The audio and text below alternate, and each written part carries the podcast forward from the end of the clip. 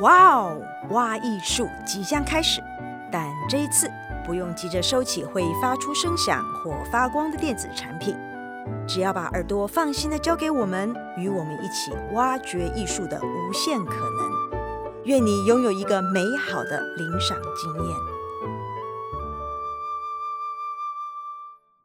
各位听众朋友，大家好，我是蔡博，欢迎收听由台中国家歌剧院制播的 Podcast。哇哦！挖艺术，说故事，想故事系列。今天我们要来跟大家聊聊陈志雄的故事。可能很多听众朋友对陈志雄这个名字感到非常的陌生，但陈志雄却是一九六零年代为台湾独立而奋斗，最终正道的牺牲者。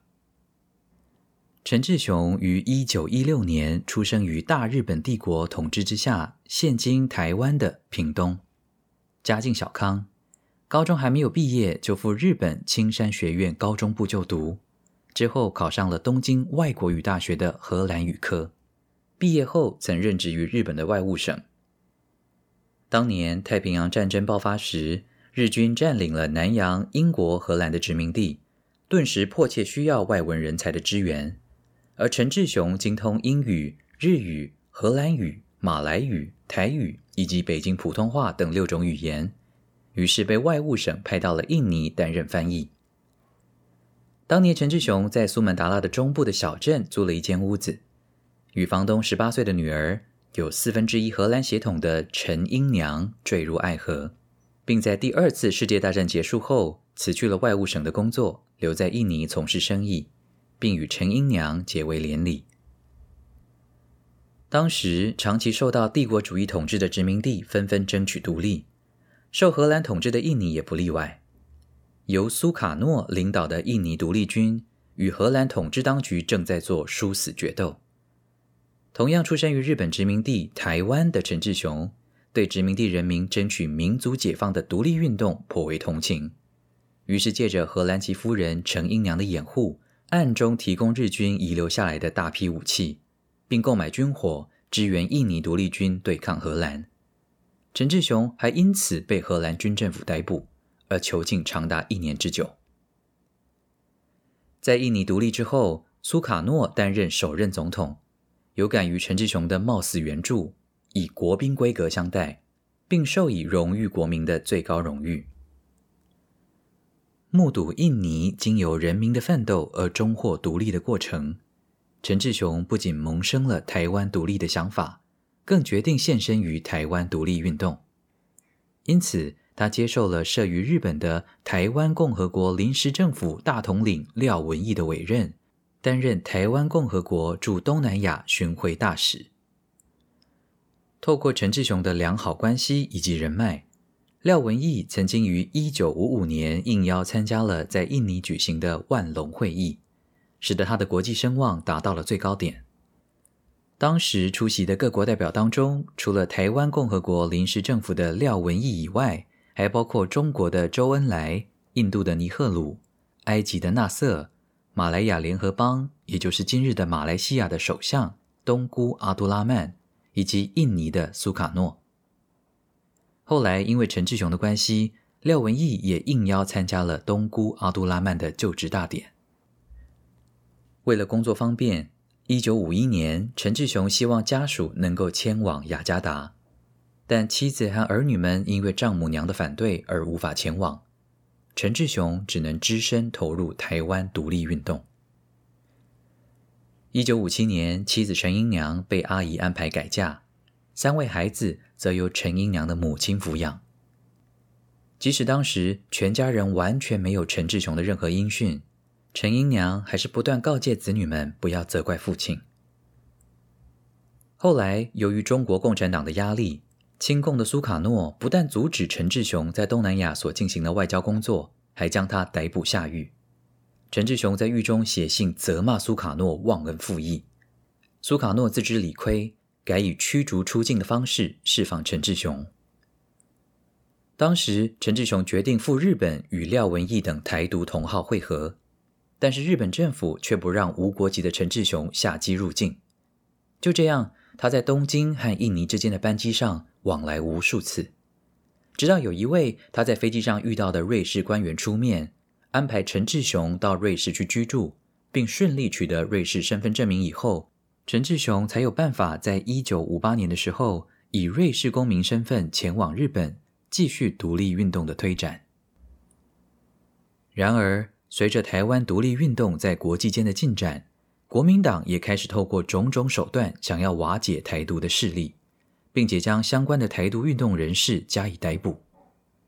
一九五九年，透过国民党驻日单位特工人员的运作，持有瑞士联邦政府颁发证件的陈志雄，竟然被情治人员绑架回台。从瑞士核发的证件可以看到，陈志雄的英文名字是用台语发音拼写，国籍上面填写着“台湾福尔摩沙”，明白的告诉世人。陈志雄的国家认同。由于日本的台独运动人士强烈抗议，并且向媒体新闻界公开陈志雄秘密被捕的实情，国民党只好将陈志雄释放，条件是要他安分守己，不可在台湾有任何反对政府或者是台独运动的言论或行为。在那个人人自危的戒严年代，陈志雄仍挑动独裁者的神经。一九六二年，与同乡萧坤旺、戴尊德等人组织同心社，公开主张推翻暴政，争取人民平等自由，建立台湾共和国，台湾问题由联合国解决等主张，也因此踩到了国民党的底线，而被逮捕入狱。陈志雄在一九六三年被警总和国防部以颠覆政府和叛乱的罪名宣判死刑。同年的五月二十八日。陈志雄为自己的政治信仰遭到枪决，为台湾独立运动奉献出自己的生命。当时与他一起被关在青岛东路的军法处看守所的施明雄回忆起当天的场景，他说：“他清楚记得执行死刑的那天，好多个刽子手冲进牢房，压制住仍在熟睡中的陈志雄，然后像抓鸡鸭般的倒提他的双臂。”更可恶的是，那些警卫室的班长在押送刑场前，竟然不将陈志雄的脚镣卸除，而以斧头砍断陈志雄的双脚掌，不让他昂首走进刑场，而以脱衣的方式伤害陈志雄视死如归的尊严与权利。在陈志雄慷慨赴义的那一天清晨，他用嘹亮有力的声腔大声呐喊：“台湾独立万岁！”台独万岁！台湾独立万岁！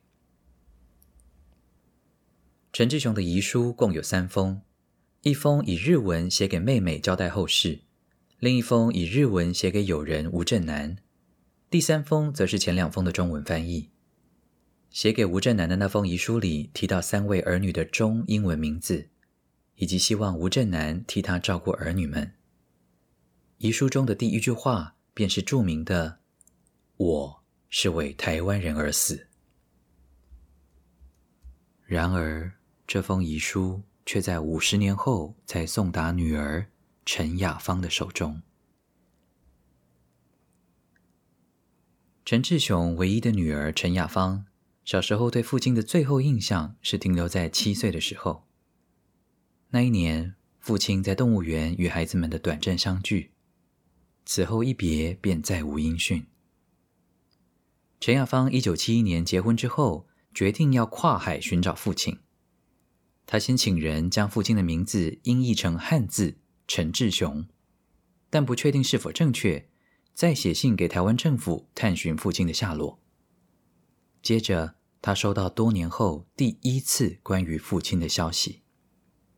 经查，陈志雄已于一九六三年间死亡。陈雅芳于一九八零年来到台北，试图找寻更多关于父亲的消息。千头万绪，加上语言不通，人生地不熟，结果无功而返。四年后，陈志雄的三子陈东南协同一位会说华语的朋友到台湾，找到在罗东白莲寺出家的姑姑。陈秀辉的地址，以及陈志雄在屏东的亲戚地址。隔年，陈雅芳和哥哥陈威惠抵台，被姑姑带去祭拜父亲的骨灰，他们被告知父亲死于统治者的手下，但严厉禁止询问更多的细节。在戒严的年代，政治犯的子女无法从父执辈的亲人得到更多的资讯。直到二零一零年的五月，陈雅芳突然接到台湾档案管理局的通知，请她来领回父亲的书信与遗书正本。陈雅芳凭借着这些少许的资料，透过网络搜寻，找到台湾独立建国联盟以及父亲当年的狱友，进一步得到谜样父亲的点滴消息。二零一三年三月开始，陈雅芳从档案管理局得到更多关于父亲的档案资料，持续拼凑父亲的过去。在白色恐怖时期，台湾的家人哪能够告诉他那些残酷的真相呢？为的还是保护陈雅芳。陈雅芳在父亲死后十五年才知道，他是因为政治问题被国民党政权枪毙。一直到父亲死后五十年，他才拿到这封迟来的遗书。看到父亲临死前仍托付吴振南博士代为照顾其遗孤，才知道爸爸从来没有忘记过他们，而且仍然深爱着他和家人。陈雅芳对于父亲的怨才慢慢化解。他在接受国家人权博物馆口述访问时，留下这段心路历程。因为父亲的死亡太过于震撼，需要时间疗愈破碎的心。特别是看到父亲遭枪决后倒地，身体还鼓鼓的流着鲜血的照片。虽然台湾人把父亲视为英雄，但是我却从小就渴望见到父亲而不可得。对我而言，这不只是一位关于英雄过世的感觉而已。毕竟，人们可以在欣赏过父亲之后，回家享受天伦之乐。然而我，却是永远的失去父亲，并且过着艰困的一生。更何况，这些种种还是在我苦苦等待、追寻父亲踪影六十年后才得知的真相。在陈志雄揭碑追思会上，陈雅芳发表了下面的感言：“我不在乎我的父亲是因为台独被枪杀的排名第几顺位的烈士，第一或是第六。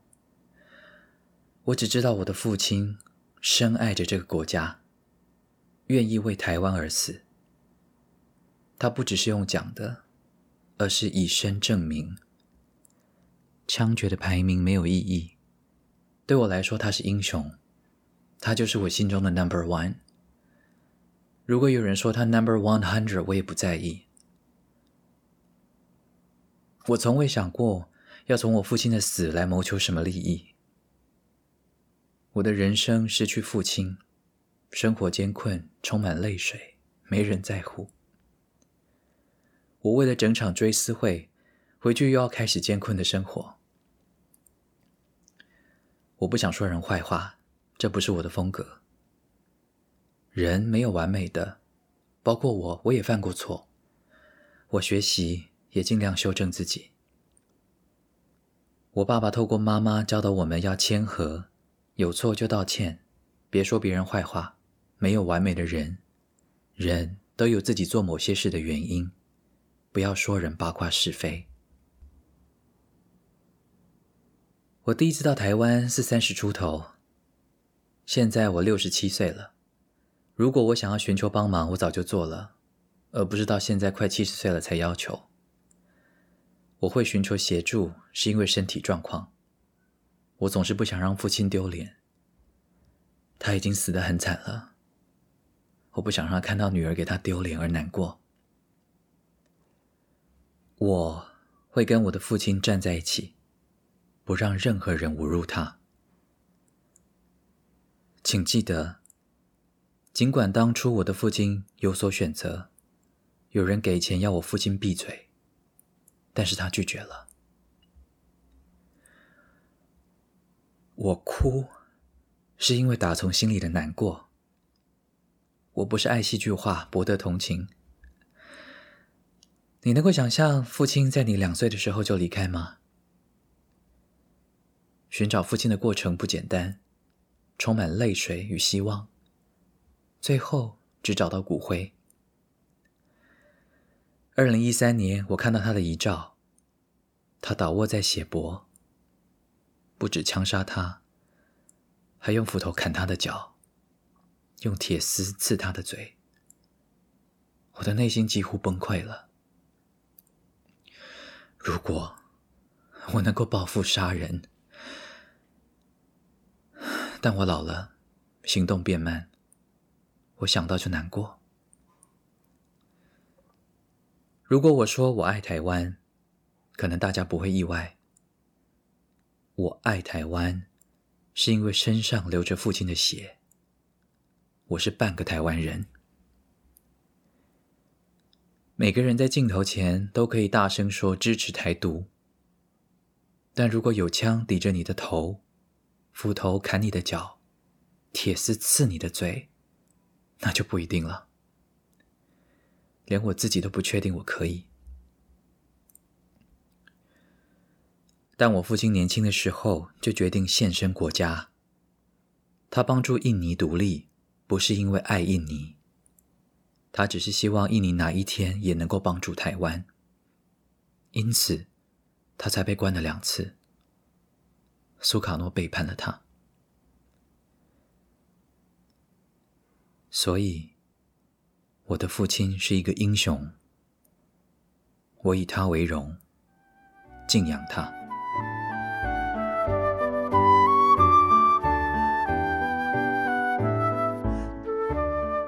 希望今天的分享能够让各位听众朋友更了解陈志雄先生的故事。如果听众朋友想要对他有更多的了解，即日起至五月二十三日，可以到台中国家歌剧院的突突厅参观由拼场变啊顶艺术撞击所制作的展览《林踪》。详情请洽歌剧院官网。